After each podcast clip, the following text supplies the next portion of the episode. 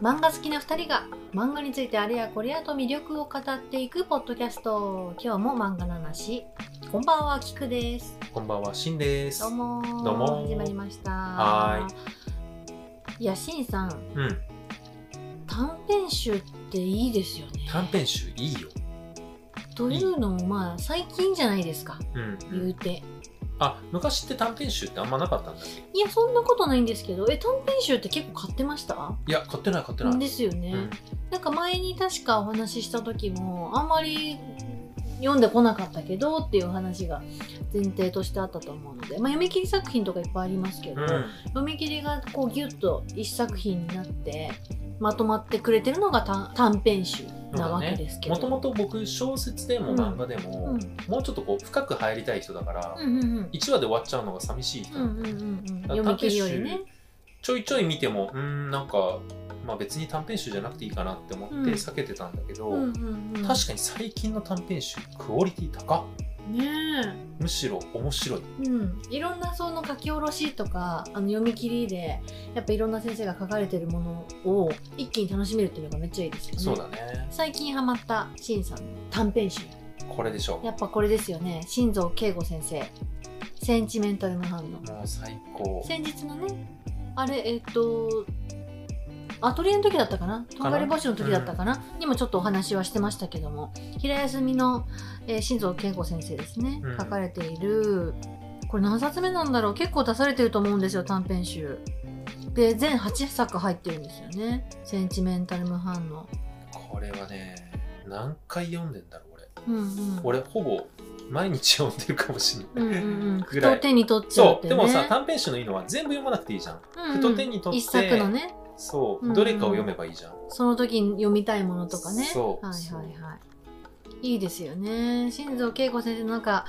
良さも出てるしでこの読み切り書いてあの一番最後に載ってましたけどもちょっとね体調崩されてたんですそようこれびねっくりした、うん、で入院中に書かれたものが平休みだったっていうそうね、うんっていうそういう裏話があったりとそうかそうそうですよひねくちゃんはちなみにこの短編集「センチメンタル無反応」の中でうん一番好きなストーリーはどれですか、えー、どれだろうなえっとタイトルを思い出しますねうんいやこれね全部面白いねうん、なんかいろんな角度でどれも面白いですよね。いや、なんか考えさせられたのは、あの、家族が、このゴミ屋敷に住んでるこの、あーゴミ屋敷シリーズね、うん、ゴミ屋敷シリーズちょっと長いやはつね結構、そう 2, 2作分かれてますよね、うんこれも。これもなんかグッとはきましたね。あとは、あの、清水家のいすべてえっと、なんだっけ、いいいつでも飲める友達がそうそうそうそうそう。これ俺はこれこれいいですよね。これまさに阿佐ヶ谷っぽい、これなんだっけ平休みっぽいえっと、そう、いつでもフラッと飲める友達が欲しいよ。うん。これこれ面白いですよね。これ大好きうん。気持ちわかるし、わかるなんかこういいう行きつけある人って周りにもいるんですけど、ん、どうやってそれそういうこところに行き着くんだろうって私も思う派なんで主人公と一緒の気持ちで、そうだよねうん、わかる新蔵先生のいろんな角度の漫画が楽しめる感じですよねこのセンチメンタルな反いやーそうやっぱりこの人の絵が好きだし、応うんうんなんかドラマみたいに入り込めるよねこの雰入囲り気が込めるんですよね、なんか自然体だよね家の描き方とかうんうん、これ建物とかすごい好きなんだけど、こうはいはい空間の描き方とか、うんなんかそのあたりがすごく自然、確 かにうん、だしやっぱりこれ見ると中央線に住みたくなる 中央線沿いとかちょっとこう下町っぽいところとか、で阿佐ヶ谷とかねしかもこの夜の描き方がこの人うまいんだよ、うんうんうん、夜ちょっょっとこうアーケード歩いたりとか飲み屋街歩いたりとあかー確かにアパートから空を見て夜空が綺麗なところを見たりとか、うんちょっとしたこのちょい都会ではなくあの下町的なところでぼーっとしてなんか都会に疲れたなみたいなその描写がすごくうまうんい、うんうんうんうん特に居酒屋お確か酒にを飲んだりする時の描写とかがいちいち美味しそうう、んうんうんだから俺この「エイリアンブラザーズ」のシリーズも好うんきだね、うんうんそうそれも面白いですよねこれ本当は本編あるんだよねねそうそう後日談っていうところで書いてあっていやこれこのクオリティの短編集だったら何冊でも欲しいわって、ねで調べたら結構出してんだよそうねそうそう出されてるみたいなのでぜひねこれ想定もめっちゃ素敵そ表う紙めちもゃめちゃ綺麗だし、うんうんこれだったら飾っといてもかっそこういいそうそう持っておきたい一作ですよねうんそほんうとそう短短編集その読み切り8作ぐらい入ってるものがね多くて、うん、でこれ私もまた別の方の短編集なんですけど、出まこうしたね。 11月の後半に発売されて割とすぐやばいと思ってゲットしてずっと大事に読んでるんですけど、大城小金先生の「海辺のストーブこれ一見小説に見えるね。」うん確かにうん、表紙が表ね。紙とかねうんうんうんこれもキクちゃんにもらいましたが。そうそういや本当にこの作品一番人にプレゼントしたいそうね作品そうね。なんですよそ,、のもう短短編集というくくりじゃなくてもどの本であってもというか、うんまあ、急にビジネス本渡すってことあんまないと思うんですけそうど だね。そうだね。なんか大事に取っておいてこれは誰かに渡したいそ本うといそうう。なかんか本として取っててもすごうくん読み返せるし、うんうんかんこれはなんかすごく一個一個は深いよね。逆にね。そうですねうん面白いこの大城小金先生ってまだお若いと思うんですよおそらく、うん沖縄出身の先生のようなんですけれどうも、ん。で描かれている絵も、ね、独特なこうタッチで描かれて私が知ったきっかけは SNS でまずその旦那さんが透明人間になってしまうお話これねうん番いいね。そうめっちゃ泣いたそこで初めて知ったんですけど、うんでもちろんその作品も好きだしなんてタイトルだったかなあこれこれこれうん。そうだそう私も特に特に好きな作品はもう一個あってその海の底からうん。わかる。うーんすごい表現がいいなと思った作品がこの読み切りの中であって、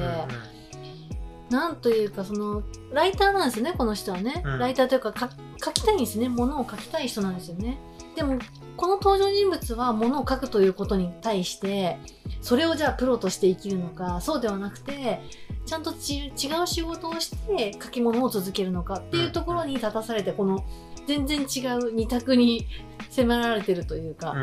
んうん。友達は違う選択をしてるかもしれないし自分はじゃあどっちだどっちの方がいいんだろうかとか、ね考えさせられてる子だと思うんですけどなんかそれって音楽をやってるとどうしてもあぶーつかるところだったりとか俺も同じことを感じた、うんこれを読んでうん、なんかこう若い時ってやっぱ音楽やってなきゃ死んじゃうと思ってたそうだね時あるそうだねじゃないですか。すごい焦ってたのね、うん、でも音楽やんなくても死んじゃわなくて生きてられてる自分もなんだかなって思うそうね時間があったりとそうかだねなかなんんでそういう普通になっちゃったみた普いな通にねこのままでそうそう自そう分はいいんだろうかみたいな、うんでまさにこの人がそういうこと考えてそうなんですよねなんかそこをすごく考えさせられるしあの表現がそのそこにもど潜っていくとか上がっていくとかた、うん、いその息の感じとかもうすごく表現がね素敵だったんですよ。やーそうだよね、うん大城小金先生のこの「海辺のストーブ」の発売記念で青山ブックセンターで原画を飾られてたりだとかうん複製原画の発売販売もしてたんですねうんでその原画展の時に私もちょうど行けてツイッターでもその時につぶやいてつぶやかしてもらってたんですけど、うんもう勢い余ってそこに書いあのノートとか置いてあるんですよ先生に届くように、うんうんうんそこにもちょっとこ書いうた思いをおかけさせていただきながらすごいあったかい話もあるし考えさせられるし、うんなんかこう先生の描く、うん、世界観とそのキャラクターたちの人そうだ生ねがあったかいなっつってなんか僕は大人向け絵本的な要素も強いかなとうん思うっんたうんんだようねんうんそうなんか心の中を絵に落として表現してて、うん本当はこれ子供向けだと絵本なんだけど大人向けの絵本を作ったらこんな感じになるのかなってうんういう、んうん社会人向け特に働いてる人そうですね向けだから世代が少し上、うんうん、いやさ刺さりますよねすそごうく刺さるよやっぱ仕事をしててこういうことになるなとか例えば誰かと付き合っててこういうふうな思いあるなっていうのをなんかこう心の底でモヤモヤするようなところを全部こう表現してくれてるうん感うじでするんうんでもね海辺のストーブこの一番最初のストーリーうはんちょっと切ないね、切ないですうんね、辛いこれはそうだから俺ユキコも好き 確かに確かに、に。すごく可愛いですよね可愛かった。ううんん。これはね、すごく好きでした。キクシャンにうん、勧めてもらって。なんか心にそのまさに海辺のストーブのように、う急に喋り出すストーブなわけでん。すけそどうだね。なんかこうちょっと近いところにあるあったかい何かな感じがして、そうだね。あまあ北海市じゃないですけどそうだね毎回出てくる北海市ずーっと横で見てた。うんまさかのストーブ。まさかのストーブでしたけど擬人化するのがストーブなのそうそうそうそうあとこれ俵真知さんがうん帯書かれてるじゃないですか、うんうん、確かに。この言葉もすごく素敵だなと思ってちょっと読みが読み読みますけども、うん小金さんの澄んだ心の目その眼差しを借りて私たちは忘れそうなほど小さくてでもとても大切な何かを見つめ直す確かに降ってきたけれど取っておきない雪のようにああい。やなんていい言葉と思って特に最後の文章ですいやもう最後の言葉は本当に時期どんかぶってますけど、オフィシャルヒゲダンディズムのサブタイトル、サそうね。言うと思った今。 サブタイトルだね、ブタイトルでも歌われているこの、やっぱ雪って取っておけないですよそうだね。ね。綺麗だけど手のひらに乗っかったら溶けるからね。溶けますから。いや、でもこれめちゃくちゃやっぱさすがですよね。素晴らしい表現。でもなんかそういう大切なものが、なんかじんわりと伝わってくるようなでも作品だな確かにこれ「海辺のストーブ」ってタイトルにあるからなのかもしれないけど冬の描写が多いね、うんうん、うん、今回のこの短編小説はねああ、雪確とかかに冬。とかうんうんうん、確かに沖縄出身の方ですけどね確かに雪とあーかそうなんだねそうそうそうにしては確かにちょっと東北っぽいイメージだうよんね、うんうんあのストーリーっていうか場所確かに確かへに、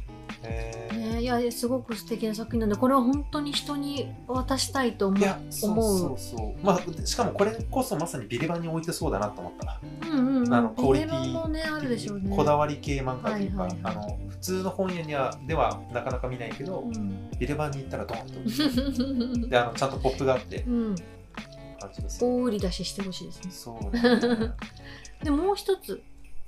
これあのこれから審査にも読んでほしいなと思ってるんですけど谷口夏子先生の、うんこれも読み切りっていうか短編集なんですけどねうちらきっとずっともおおーず女っ子高とも生が言いなそんでうだすけどよそうそうずっともこれもめちゃくちゃ良くて一作一作ねなんかあの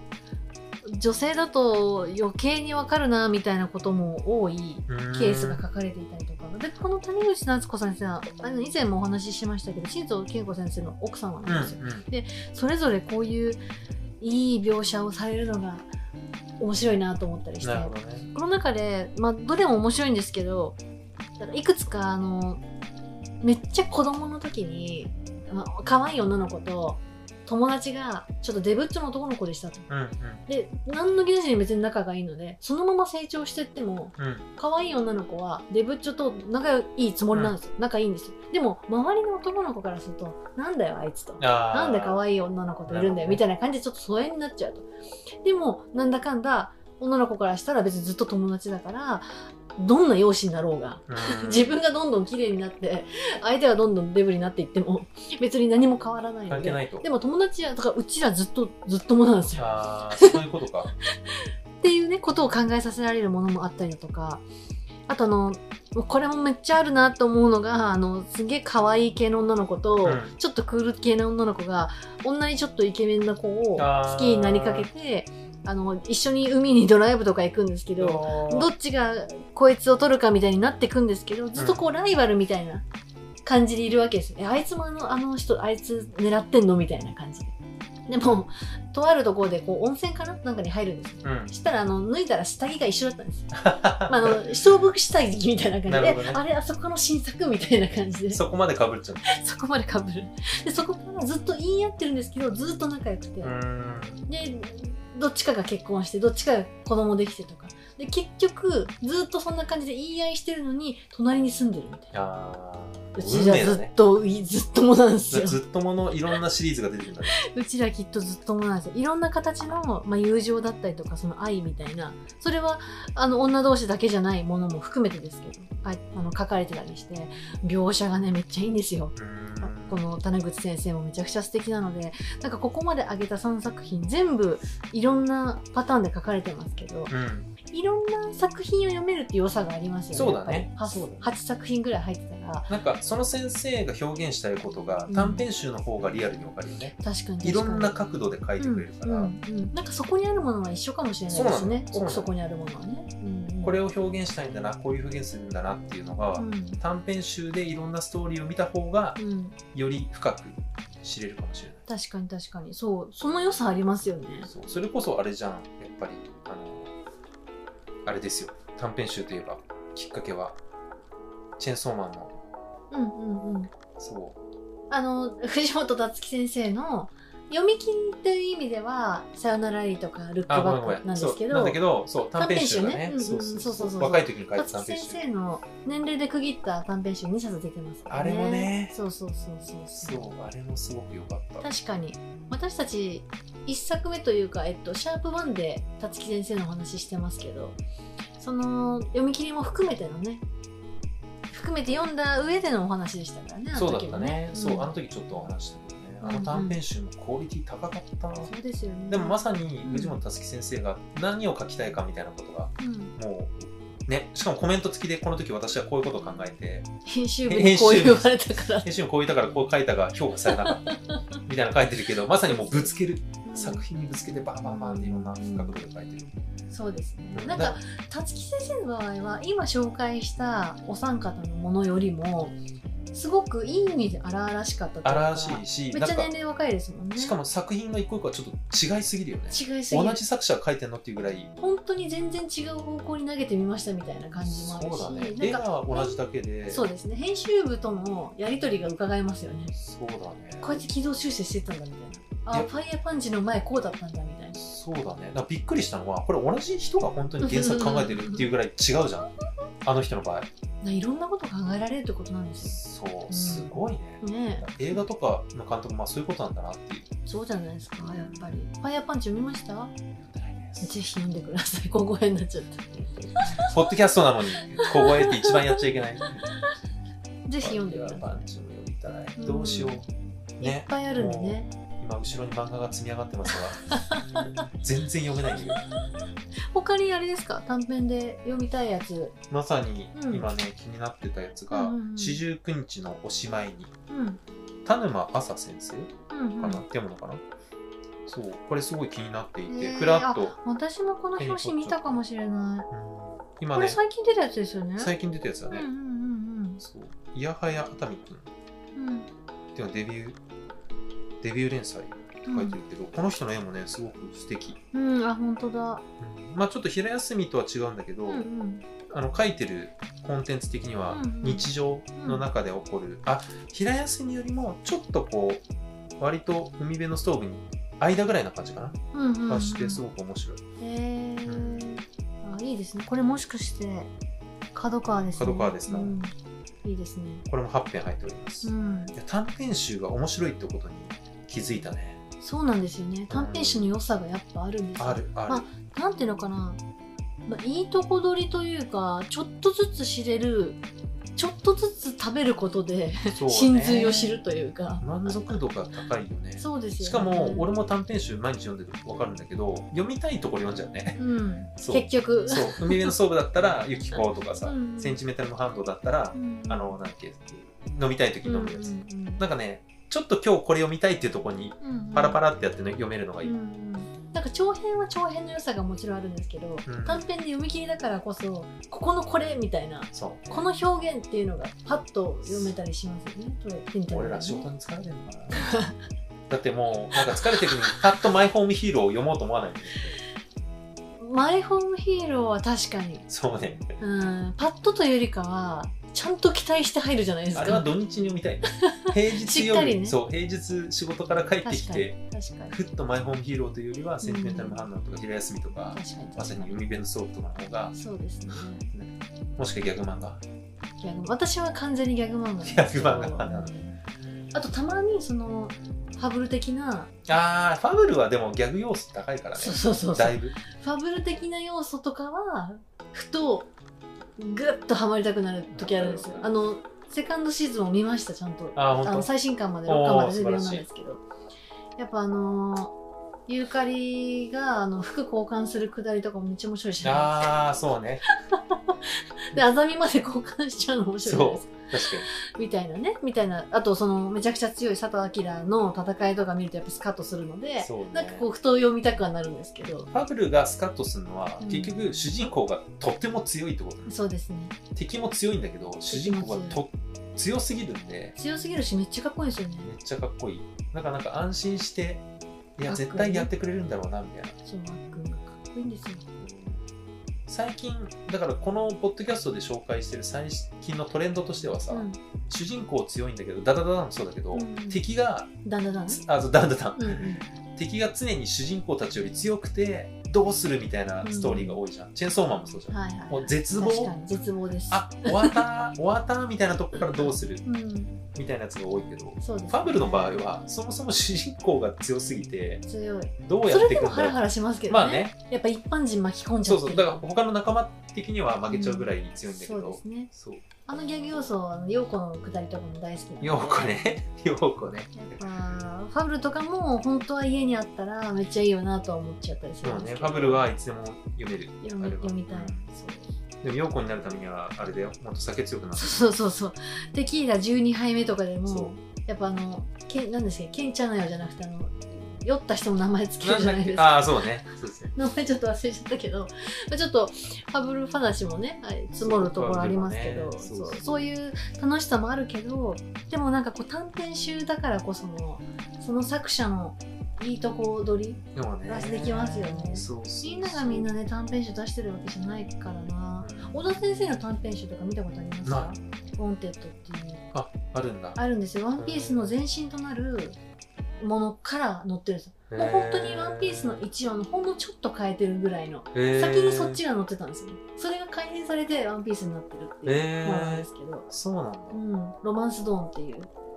タイトルであとはその短編集に出てくる剣士とかもいるんですけどそれも実際ワンピースの後半ぐらいに出てくるあスリラーバークで出てきたりとうか、ーん結構伏線張られてるんですよゾロではないっけゾロと一緒に戦うやつですあそうなんだ実はそこの先祖がみたいなうんぬんみたいなのが出てくるんですけどだからそれファンから見るとあこれもしやみそたいなうそうそうそうですそうですその時にうわウォンテッドのやつだって思ったりするあのーでなるほなんかその連載始まる前に読み切り何作か書かれてる先生って多いと思うので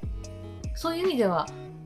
あの短編集が出出てもおかしくないですよね新藤先生も何作も出されてるしとか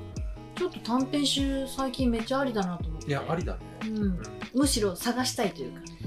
今有名な先生でももしかしたらあるかもしれないと思うだからさストーリー系ってさすごく複雑でさ何回も何回も読み返せるようなものもあるんだけど、うんうん割とこうドキュメンタリーっていうかまあマイホームヒーローもそうだけどさストーリーが分かっちゃうとちょっと一回落ち着いちゃうものもあるじゃんうんうんそうんれって面白いですけどねそうそれってさ完結でもっといくとそんな頻繁にまた一巻から読もうってならないじゃんそうワンピースは何なんだろうねあれ何回でも読めるあの読みますあれは何なんだろう俺も一回ハマっちゃったけど、いうんな何回も言ってももう一回一巻から読めるじゃんそうですねとかあとそのな何編からとかそうそうそう読めるまあワンピースはちょっとその魔力があるんだけど他のなんかこういやストーヒリロアカーもあるんですよあそうなんだ、うんなんかストーリー仕立てのものって一回読むとふーってうんうん落ち着いちゃうけど、短編集ってなんだろうね、うん、何回でもそそこに戻ってその空気感とかその描写を味わいたいってうん思うから、なんか手軽に読めちゃうんじゃないですかそうだから思ったのはむしろストーリー系のやつをガーッと集めるよりも短編集的なものをしっかりうん買って、うん自分の書庫にこう入れとくのしっもかりね面白いなと思っ たういろんな先生の短編集を集めるっていうそうですねいやめっちゃいいと思いますなんかあの短編集の時の想定もいいじゃないですかそうだねうんそう最近の本って想定すごく綺麗だよね、すごく綺麗うんだからこう本棚に置いた時の感じとかをちゃんと想定されてる気がする、うんあ今書けましたね想定と想定をうん、気づいた気づいてますよいや私この角川のね想定も好きなんですよ帯とかうん、う含んめて、おしゃれだよねそうおしゃれいいですよね色考えられてるしねそうそうそうすごい好きなんですよねちなみにキクちゃんってこのさ満喫みたいにさうんマリンカバーかけたりしないの漫画にもしてないでしすてないんだねいやーしようかなって2秒ぐらい考えたことあるんですけどね2秒めんどくさいなみたいなうん 俺なんか高校生の時参考書に全部カバーかけてたんですようわーマジですかえでも審査しちゃってないですよねやってない今はやってないうんうんうん でも俺も3秒ぐらい考えた私より一部考えてる。いやそれこそこういう短編集とかだったらカバーかけてもいいかなってちょっと思った、まあまあなんか大事に取っとくために、確かに。ハードカバーだとね、ちょっとあれなんですけど。うんちょっとこう分厚いじゃないですか、少しそ。うだねどうやったらいいんですかね。いや、なんかちゃんと丁寧に取っときたいんですよ。でもこれあれだよカバーって確かあのサイズ調整できる多少ね、こういうね。そうそうそうそうでもほら、ちょっと折れる。ああ確かにね確かに ねそういやーでもいいですな短編集集めたいねですどよねんどん読みたい。もう少なくともさっき調べて気づいたうん、あの本当に新蔵先生のうん短編集がいっぱいあると、うん、これは買わねばとうん、うん。今週末買いに行きますわ、すぐですね。すぐですすぐ読んだ方がいい。いやなんか満喫にも行きたいけどなんかうん。ビルバンに行きたくなった なスタヤといビルうよバンに全部あんのかりなそういやなんかほら前下北のビルバン行ったじゃん、下北のビレバン行きましたね。そうの時にやっぱりこう置いてる漫画の種類が蔦屋とまた違ったま感あじそう蔦です屋ねさんもすごくいいんだけどうん幽林堂さんも俺好きなんだけど、うんまたこう全然違う、ポップもちゃんと書いてありますしね。そうこれなんだこの漫画っていう、うんまさにこういう短編集系とかビレバンって店舗によって違うかもですねもし下かして北がそもそもああいう感じなのあのなん割でと逆に言うと違うところは違うようなセレクトかもしれないですけど、えーそうなんだ下北は割としょ、えっと、その書籍のエリアは割と広めですかね他のとこと比べるとああそうなんだねどうなんだろう本当まはあれ本屋さんだもんね、あ、うんまビレバンあってね全体的にそうですよね、結構ありますよねそうだそうだその時も新蔵先生の、ね、知らない作品があったって話しそてうましたそもうんね借りたかったけどなんか例えば本なかったりしたもんね確かあの23巻しかなくて1巻がなかったんですよそうね「おい!」って そんなことある じゃあ2巻からどうぞそうそういうのがちょっと面白いそうそうそうそうビレバンっぽいけどあのなんでしょうねビレバン行くと欲しくなる現象もうね名前が欲しいですそろそろこれになんかビレバン行くとちょっと分かった気になるよね ちょっとこだわってる漫画でも小説でも俺こだわってるぜ感が出る思っちゃいました 思っちゃいました思っちゃいましたまあ蔦屋もユリンドも好きなんですけどなんかやっぱおすすめどうやって気になってる作品がどうやっておすすめされてるかはちょっと気になるんああそうだねそうどそういうふうにこの人ポップ書書いて店る員んださろんうとがかそうそうそううん、そこでもちろん知る作品もありますしねそうねあれが面白いよね、うんうん確かにすごくなんかそこを見て逆に読み始めたものもありますし確かヒンにトをもらってまあまあまあちょっと短編集も引き続き読んでいきたいですけどね引き続き読んでいきたいし、うんちょっと次までに僕もいくうんつか読んでみますわ、うん、ぜひぜひ読んでみてください、皆さんもぜひ短編集こういうのあったよっていうのがねうんもしおすすめあったらぜひ教えてください教えてくださいすぐ読みます、はい本当に読むと思いま本す当に読むと思います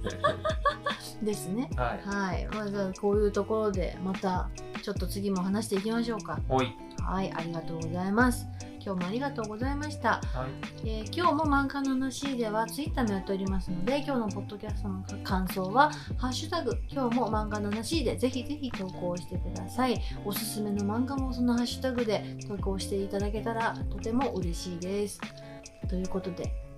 えー、しんさんはこの後短編集を読み漁るということではい、今から読み漁ります宣言されましたので次回にはまたそういった感想もいただけるかなとはい、思います、はい、 あ語らせてください語らせてください語らせてください承知しました気合入ってますはいわかりましたはい、ありがとうございますありがとうございます